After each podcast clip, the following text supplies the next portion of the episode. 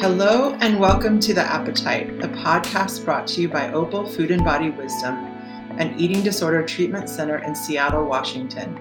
I'm your host for today, Dr. Lexi Giblin, a psychologist and executive director and co founder of Opal. Today, I am sitting down with Christy Harrison and Julie Church. Julie is one of our co founders and is nutrition director and also community relations director. And before we dive into conversation with Christy, I thought I'd just introduce you to her, but many of you probably already know her. Christy Harrison is an anti diet registered dietitian and intuitive eating coach, and is the host of the very popular Food Psych podcast, which launched in 2013. And Christy was a journalist, or is, I guess, currently still is a journalist eh, for the past 17 years and working in food and nutrition media. And you could find her work in New York Times, Gourmet, the Food Network, and so on. And maybe po- most pertinent to this current conversation we're having today is that she is the author of the book that was released in December of 2019 called Anti Diet Reclaim Your Time, Money, Well Being, and Happiness Through Intuitive Eating. So, welcome, Christy and Julie. Thank you so much for having me. It's really good to be here. Hello, hello. It's great to have you, Christy. Well, one of the questions we like to ask at the beginning is a question that gets at your early roots around uh, food and body. So, Christy, how would you describe where, how would you trace the earliest roots of your passion for food and body movement? That's a great question. I mean, I think it's worth saying that I had a lot of privilege growing up in the sense that we always had enough food. My family was financially secure. And I also was in a smaller body, you know, have been in a smaller body my whole life. So no one ever interfered in my relationship with food by trying to tell me to lose weight or that my body was wrong or, you know, anything like that. And so, and, you know, another privilege I think is that my family, generally speaking, didn't have a lot of disordered eating in it you know there's of course all families everyone is you know grows up in diet culture and is steeped in these beliefs about food and weight that can be really harmful. And so there was definitely a little bit of dieting a little bit of kind of meal skipping and slightly disordered eating in my midst but it wasn't anything like some clients of mine have or podcast guests or you know things that i've heard about from other folks where there was like a significant disordered culture in the family. And so I think what was modeled for me was mostly intuitive eating, mostly a peaceful relationship with food and I was certainly allowed to to have a peaceful relationship with food and maintain my intuitive eating skills that I was born with that we're all born with. So really I didn't have any major issues in my relationship with food or my body. I mean certainly going through puberty, I started to have some body image concerns, but it wasn't anything I really acted on. It wasn't anything that took up a lot of my mental space or energy. And so I, I was able to have a pretty peaceful relationship with food and my body until the age of 20. And that's when I went to uh, France, to Paris to study abroad for a year and changed my birth control pill there, gained some weight, and suddenly, everything I had been told about food and weight and eating my whole life, you know, because I was never the subject of it, but I was kind of filing away these ideas throughout my life, you know, the diet culture beliefs that were mm-hmm. around me. And so everything kind of came to the fore once I gained that little bit of weight and started my first diet and tumbled pretty quickly into really disordered eating. And you know, at various points it could have been diagnosed as an eating disorder. I never got a diagnosis because of weight bias, I think, in the in the field. You know, I was never quote unquote thin enough to quote unquote look like I had an eating disorder, like huge air quotes around all of that because those aren't real, right? Like you don't have to be a certain low weight to qualify as having an eating disorder. There's no look that eating disorders have. But I think at the time, especially, this was like the early 2000s, I was you know seeking care and treatment from people who didn't necessarily specialize in eating disorders just kind of you know general therapists. And so never got the diagnosis and was actually told like i don't think you have an eating disorder. You're not small enough which of mm-hmm. course is really harmful to someone who does have an eating disorder. And so you know i spent about 10 years from my early 20s until about you know almost 30 in deep in disordered eating and I was also at that point at the beginning of my career as a journalist. And journalists, you know, really have to pick a beat to cover. So, an, an area of expertise, an area that you're going to focus on. And the things that I was obsessed with at the time, because I wasn't eating enough food, were food and nutrition and health. And so those became my beats. And the sort of mm-hmm. You know, those were like almost sub beats under environmental journalism because I did have a really strong interest in that and focus in that. But as as we now know and have seen over the last you know 21 years or whatever i think the environmental and sustainable food movement has really dovetailed with diet culture and has kind of turned into its own form of diet culture in the sense of like quote unquote whole foods trying to eat plant-based trying to eat local and all of these things which are you know, I think admirable efforts in and of themselves, but unfortunately they've gotten so tied up with weight stigma and demonization of certain foods and this good and bad food rhetoric. And so it's become this really disordered thing. And that's kind of where I was at the time when I first started my career in journalism. Was really trying to eat local, was obsessed with Michael Pollan, was wanted to be the next, you know, Eric Schlosser or Marion Nestle, telling people what to eat and why the food environment was so bad.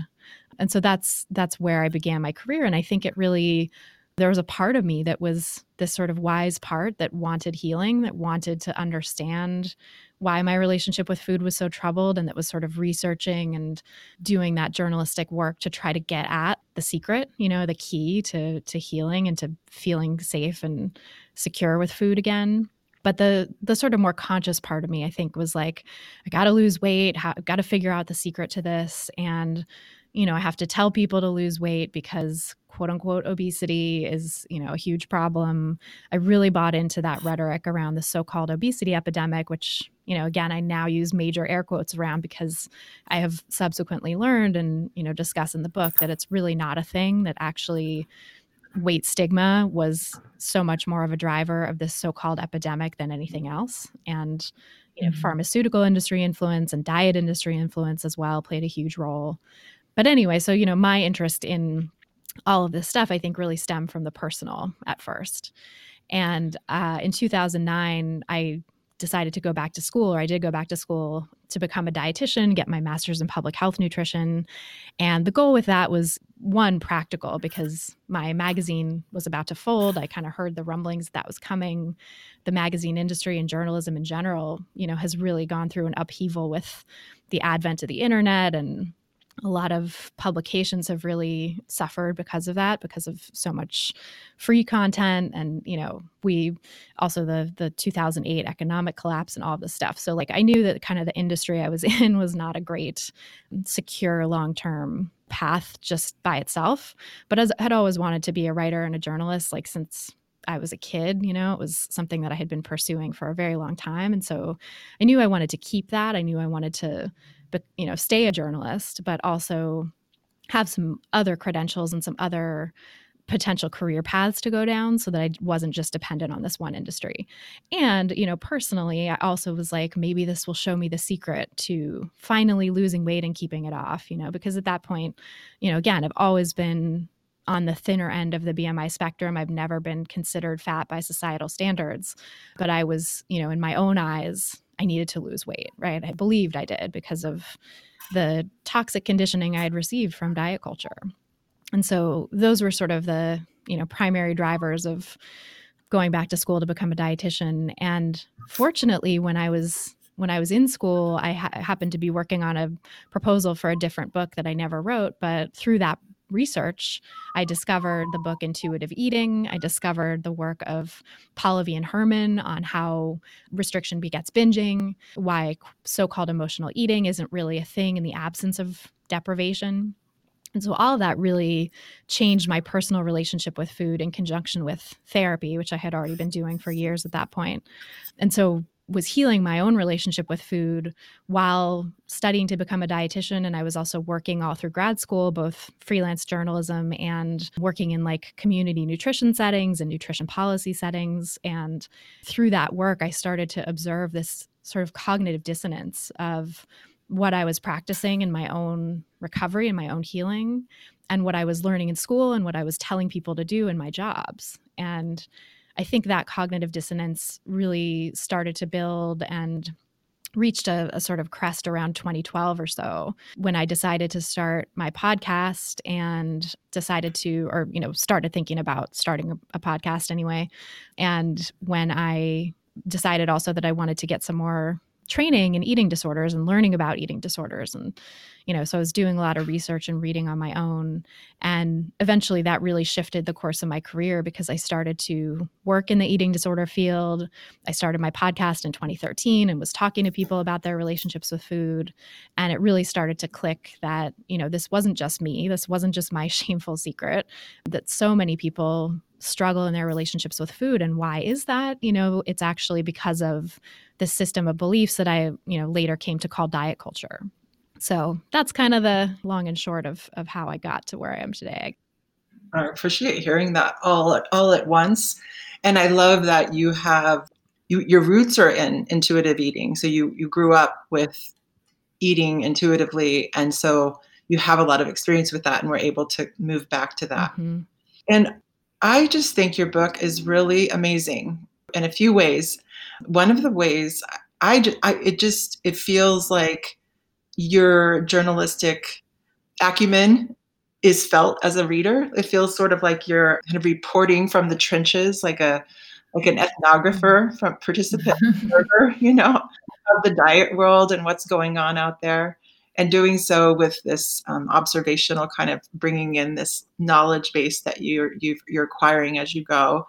And it just it to me it felt like really relatable and right on you know it was it, it brought everything into one book mm. you know i think that's thing that i just i loved about it it just felt like it it's yeah every one stop one stop reading you know rather than mm-hmm. five books that that maybe would dive deeper into one of the subjects you're working with you you took it you you go everywhere you know and and go to places do a great job i think of connecting up disordered eating and um, systems of oppression and your book is still relevant to today. Thank you. And i was thinking of the december 2019 you release it and then here we go into 2020 and and your book was i think such a gift for this year because it did it you seem to have be already already thinking forward about where we are or where most people need to go.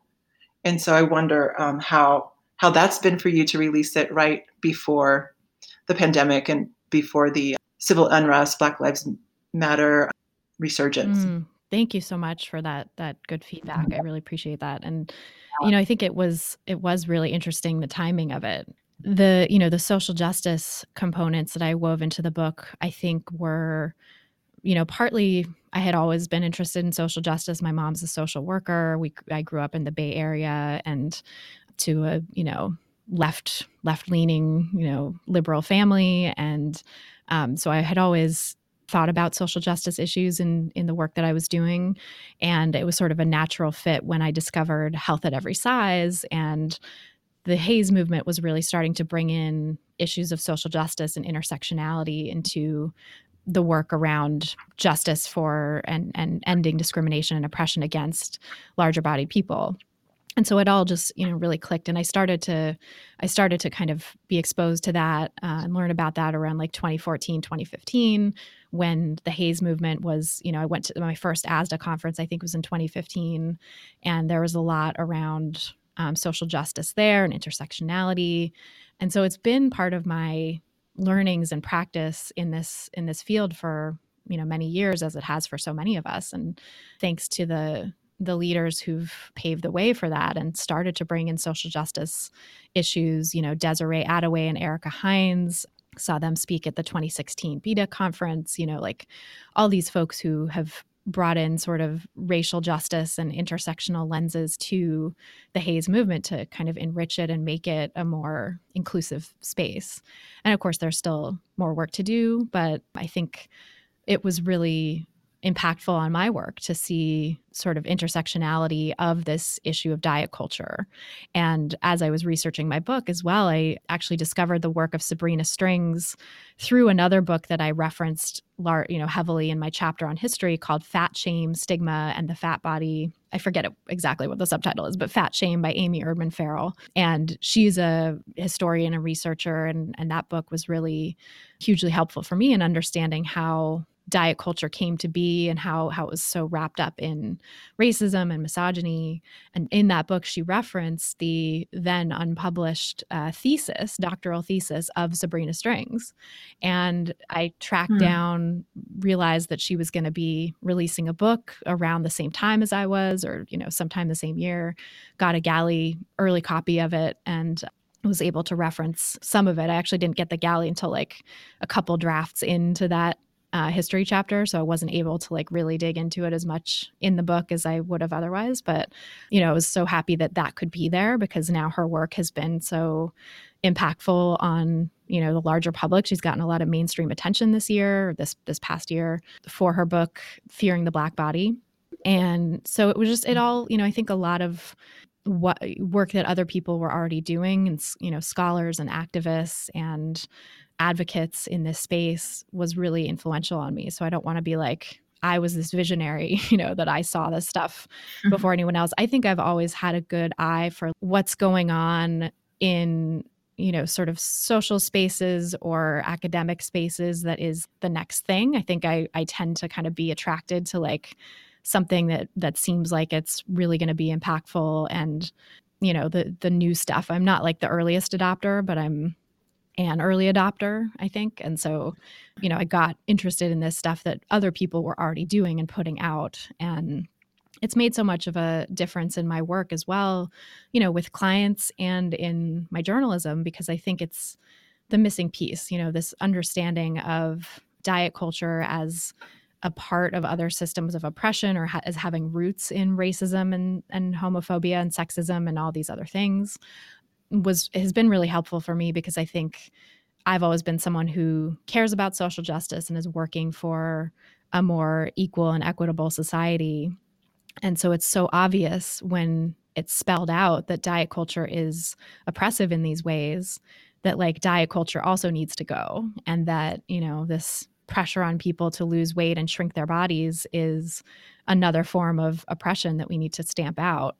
And I think that you know a lot of my readers and my clients as well being in new york city and having a lot of clients and, and people in my orbit who are social justice minded i think it it helps to make the case you know it helps to to sort of get into spaces where people might not otherwise be thinking about fat phobia and diet culture as a system of oppression you know because i i've seen certainly in in you know the food justice movement which i was a part of and other excuse me other progressive movements that you know there still is rampant fat phobia but i think once people's eyes are open to this the ways in which fat phobia is actually just another form of oppression that we're trying to fight against i think a lot of people who are justice minded will sort of understand and come over to the side of fighting against fat phobia and diet culture well, and I, I wonder about that. Both um, Christy and Julie, I what how do you make sense of that? Why why are folks not seeing fat as a social justice part of the social justice movement? Why is it so slow? Why are folks so slow to get there? I mean, I think yeah, it's it's so complicated. I think a lot of it is the sort of steady toxic drip of culture over time and that's one thing that i really wanted to trace in, in the history chapter of my book and also the second chapter on kind of how diet culture has morphed and shapeshifted in the 21st century is that there's I think a lot of people would understand this as a social justice issue if it weren't for how much the diet industry and diet culture in general has made us believe that this is an issue of health. This is an issue of you know body size is an issue of health. Body size is an issue of moral responsibility that you know it's a you're individually responsible for your body size that it is quote unquote bad to be larger bodied because like you're taking resources away or you're a drain on the healthcare system like all these horrible healthist ideas about body size and about food, I think, have been fed to us for so many years, especially with the advent of the so called obesity epidemic. I say advent, it's really like invention, you know, it's, it's a, it was, it was a trumped up term that was sort of you know, given to this what could have been just sort of a neutral change in people's body size over the years that wasn't even that significant. You know, the the original research leading to the creation of the idea of the so-called obesity epidemic was that people's body size had, you know, on average in the US had gone up a couple of pounds over, you know, a few decades and it was not a big deal, right? And same same with people's average height. And so it could have been seen in the same light of, oh, interesting, you know, people seem to be getting taller and larger okay, like who knows, right? But instead it was pathologized. Instead it was turned into this supposed epidemic. And I think that more than anything, at least for my generation of people who are progressive minded, maybe are interested in, you know, food justice or environmentalism and, and related topics. Like, I think that construction of the so called obesity epidemic really turned it into like, okay, we have to fight this. We have to fight so called obesity. This is bad for people, you know, and, and so took it out of the realm of a human rights issue that, you know, people should be allowed to exist in bodies of all sizes, free from oppression and discrimination and put it into this realm of health where it was like they're unhealthy, they're doing a bad thing, they're personally responsible, and also like the food system is responsible and we have to change the food system to make people less fat. And so I think just sort of pulling back the curtain on those things and and showing people how this notion of the so-called obesity epidemic was actually constructed and, and is actually so driven by pharmaceutical and weight loss industry influence is really important and meaningful for helping people who are otherwise progressively minded to like understand this as a social justice issue. I think the one thing I would add also is that the because it was brought into the health realm, um, medical practitioners were very much so in it, and then regurgitating the diet culture messages, and then that because of the way that that especially MDs, you know, I guess have a lot of power and influence and trust in our culture, for good or for bad, they were just regurgitating the stuff that wasn't grounded in science. And then they just were being trusted. And then people just followed it. I think that that allowed it to gain a lot of traction and put a lot of fear in people from somebody that they think they're supposed to believe and trust. Right. So I think that's really. I totally agree. Uh, yeah from all right from all spheres i guess. And that's where i think it still is insidious and still is continuing to have i think that what you're talking about progressive or people that are sort of trying to be aware of the things that influence them are are the ones that are willing to reject the diet mentality and and and see it for what it is. But those that are maybe more conventional in their thinking and also are just trustworthy of systems are continuing to listen to the doctors that actually, uh, and I don't want to just say doctors, it's medical practitioners, it's it's um, it's healthcare in general that is continually being fed that. So it's that's one of the things that I think too is so hard to stop and where to where to kind of get into those systems is really. I know you even speak to that in your book Um, I know with us and our clients, it's like the individual person speaking to the their own individual practitioner is where I think a lot of the change is going to happen. But think that is really um, it is yeah and i think like you know doctors base their decisions on the science right to the best of their ability and and they're busy people and don't have time necessarily to do the deep dive into all the research and there's so much scientific research out there. So it's sort of like the consensus of what the scientific research says is what most medical pr- practitioners i think try to base their practice on. Plus, you know, clinical experience and personal experience as well. You know, I've heard a number of doctors say to their patients, like, oh, well, I tried, you know, X diet and that's what works for me. So maybe you should try that, right? Like, so I think totally. it's, it's like, yeah, this yeah. FODMAPs. I feel like that's like, oh my goodness sorry, gluten free. I mean, yeah, all that stuff has been very right. keto. Yeah, and all, like I've yeah, so and it's so frustrating because there's some maybe germ of research or they see they see one study or they see reporting about some study that says mm-hmm. you know fodmaps could be you know is the thing for ibs or whatever right and then mm-hmm. not doing that sort of deeper research yeah. to understand oh actually like in follow-up studies fodmaps are equal or a low fodmap diet is just as effective is, as like yoga or you know other forms of stress management right? And these you know yoga is far less invasive and potentially driving of eating disorders than you know restricting your your diet in such a harsh mm. way. Another question i have is regarding your use of the word anti-diet.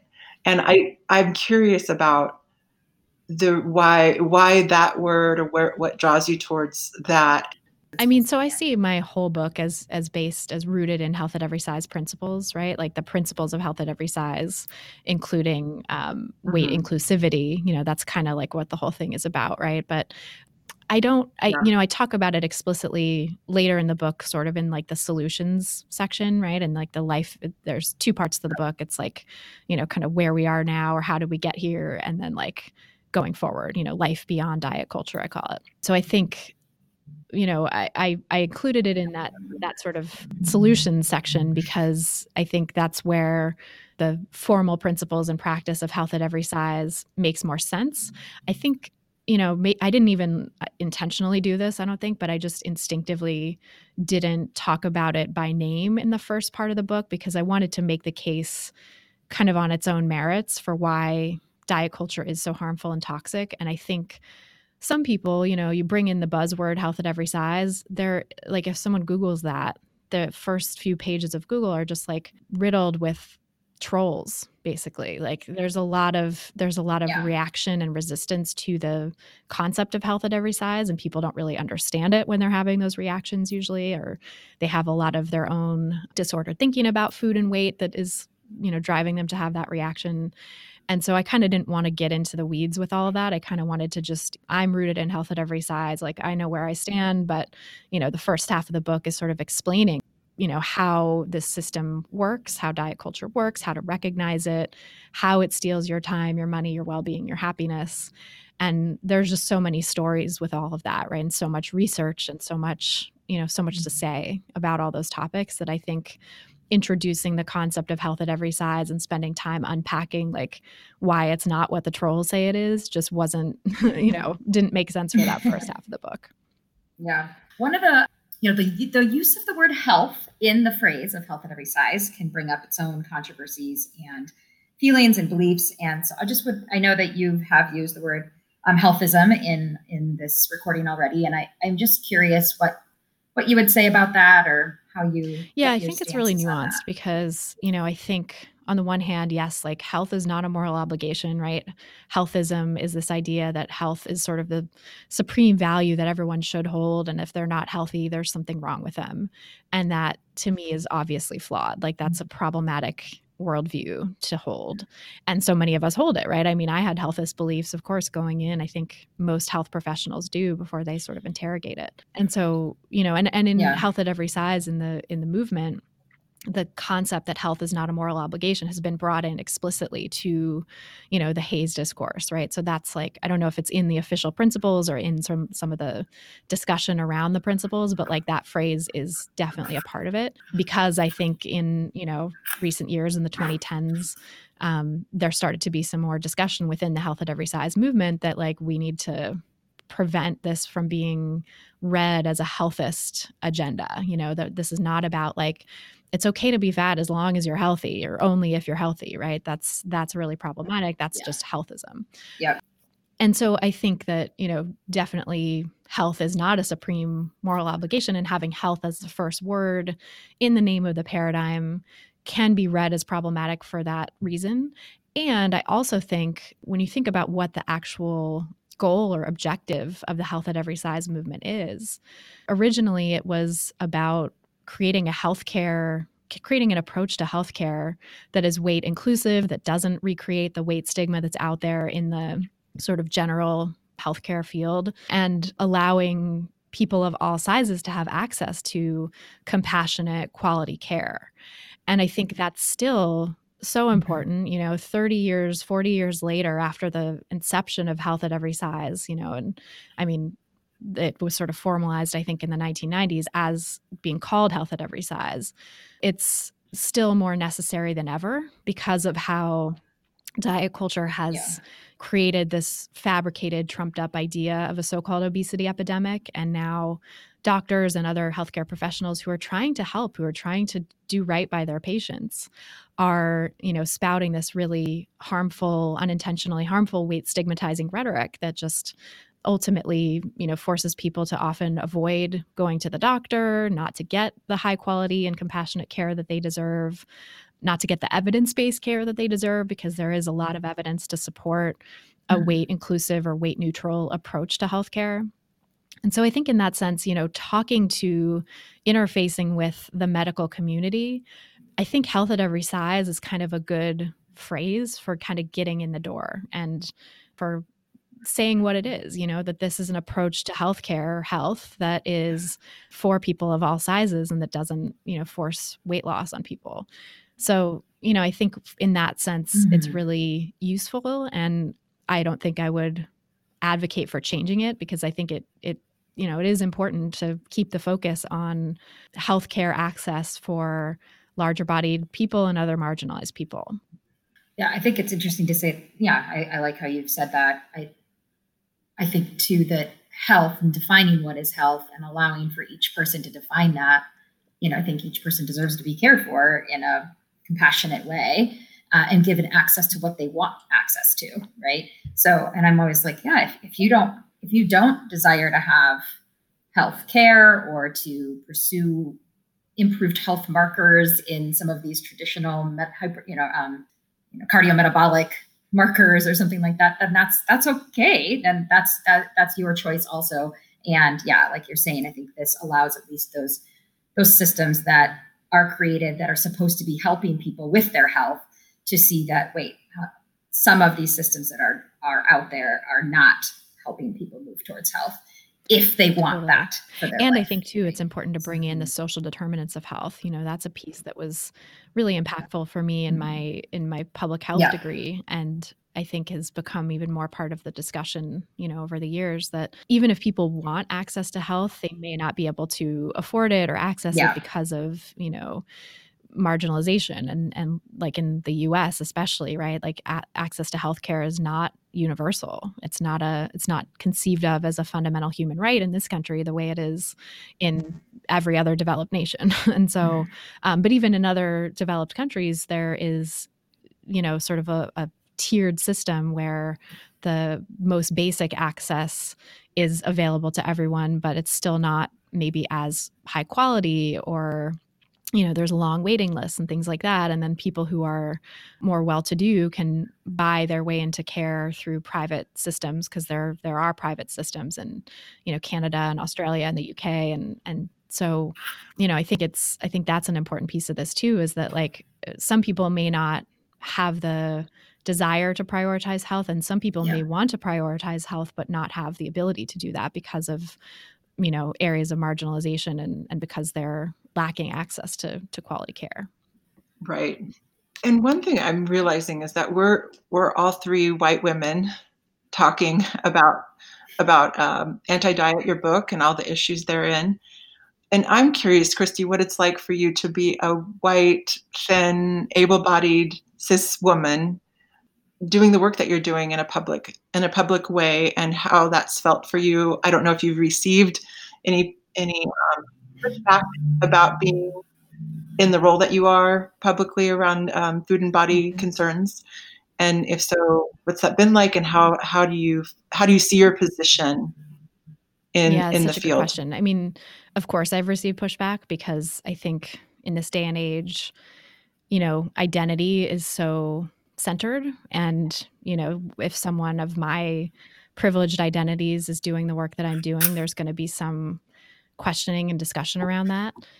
My sort of approach has been how can i own my privileges? How can i you know and and sort of not own in like a proud way but just in a way of like this is what it is you know i'm i can't change these things about myself. These are unearned privileges that i have and everyone should have these advantages. You know, I think that I don't think privilege is something to feel guilty about, but I think it's something to, you know, use as a as a spur to like push for social justice and to push for everyone to have the advantages that those of us who are white and thin and able bodied and cisgender and all the things are able to access, right? I've heard from many people that larger bodied people and people of other multiple marginalizations, right? People of color who are um, disabled or trans or queer, that my speaking these messages helped them access this movement and this world in a way that maybe seeing someone who looked like them wouldn't have at the time because they were so steeped in diet culture. And so, you know, I'm like this, I kind of see myself as maybe a transitional figure in a way of helping bring people in. You know, maybe I'm the person standing at the door handing out the flyers, and someone's like, Ooh, you know, if she's handing out the flyers, this must be cool. And then they come in and it's like very different. You know, it's it's more diverse. It's, you know, there's more going on than maybe it would seem um, when you see me handing out the flyer right but mm-hmm. but i'm someone who can mm-hmm. you know that's my role i think or or one of my roles in this movement is to show people the way who might be unwilling to listen to someone who is you know who looks different than i do and but i think at the same time i have a mm-hmm. responsibility to you know share the the mic share the spotlight and you know there's sort of some critique around like you know pass the mic share the mic and then like whatever the sort of alternative to that is give up the mic completely and let other people only speak. And i don't think that's you know that hasn't been the thing that i've done. I haven't retreated from public life because i've just gotten so much positive feedback from people who are so different than me. So many people of, of so many different identities saying thank you for doing the work that you're doing and like ushering me into this world. And i also think that uh, you know as a journalist i do have some skills at explaining concepts that might be tricky to explain or making the science more accessible and things like that. And just also on a practical level like i trained as a journalist and then i trained as a dietitian and i have like a mountain of student loan debt from going back to school. So I'm like, I really can't do anything else. I really don't want to do another career change. So I kind of have to make it work in journalism and dietetics and what's the way to like have a career in journalism and dietetics that does the least amount of harm and the most amount of good in the world that's what i try to do in my in my life and you know as a journalist for like 18 years now i mm-hmm. think some amount of public recognition sort of comes with the territory. You know, being in the public space is kind of necessary for the work that I do. And so, to the extent that I sort of have to do that in order to do my work, I do. But I really try not to take up an inordinate inordinate amount of the spotlight. Like you might notice if you follow me on social media or listen to the podcast i don't really do a lot of lifestyle shots or like videos of what's going on in my life or you know centering myself in that mm-hmm. way. I don't really show pictures of myself. I show up in videos and stuff when people want to do like a video conference with me or whatever but i don't have like my image be centered in most of what i do. It's on my podcast album art just because like that was the trend when I first created my podcast album art was to have a picture of the host and that's it. You know, I don't really mm-hmm. I try not to like make it about me and my body and how I look. Mm-hmm. Um, but I am aware too that that's a that's a little like key that I have to let people in the door is they see me and they see my identities and they're like, okay, well, if she's talking about this, then maybe, you know, it's not so weird.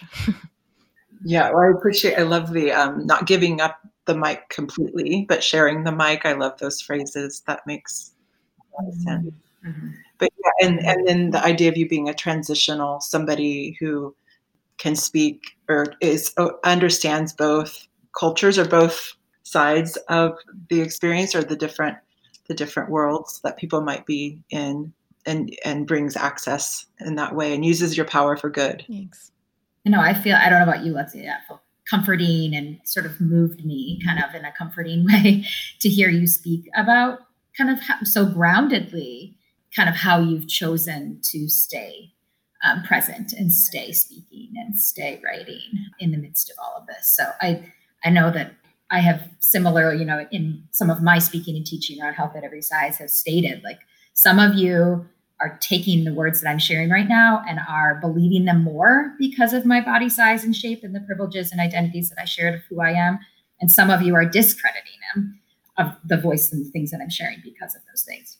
Um, so I know that that it does it, it does matter, and I think it's it's a neat way to think about that. Recognizing that there still are people in both camps, though, that are going to be able to hear some of these um, really life changing principles and to continue to whatever sphere we're in you said orb, whatever orb, um, to just still be speaking of these truths to help those that we can around us. So, because I certainly know that I have kind of gone through my own journey of trying to figure out do I keep talking and what, why am I even bothering? And yeah.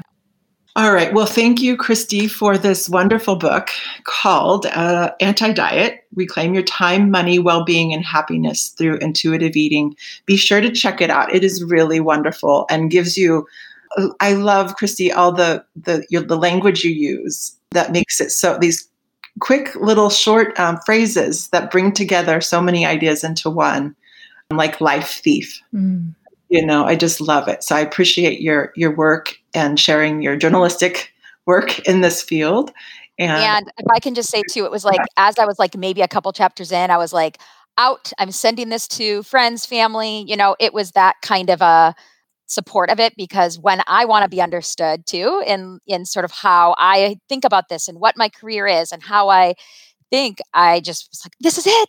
This is like the summary, you know. Um, and I just appreciate that your food perspective aligns with ours because I think there's a lot out there that can have this and that piece. So I just, I guess I just want to echo what Lexi's already saying, but I think this this is the like if I had one book for somebody to read right now, honestly, this is the book.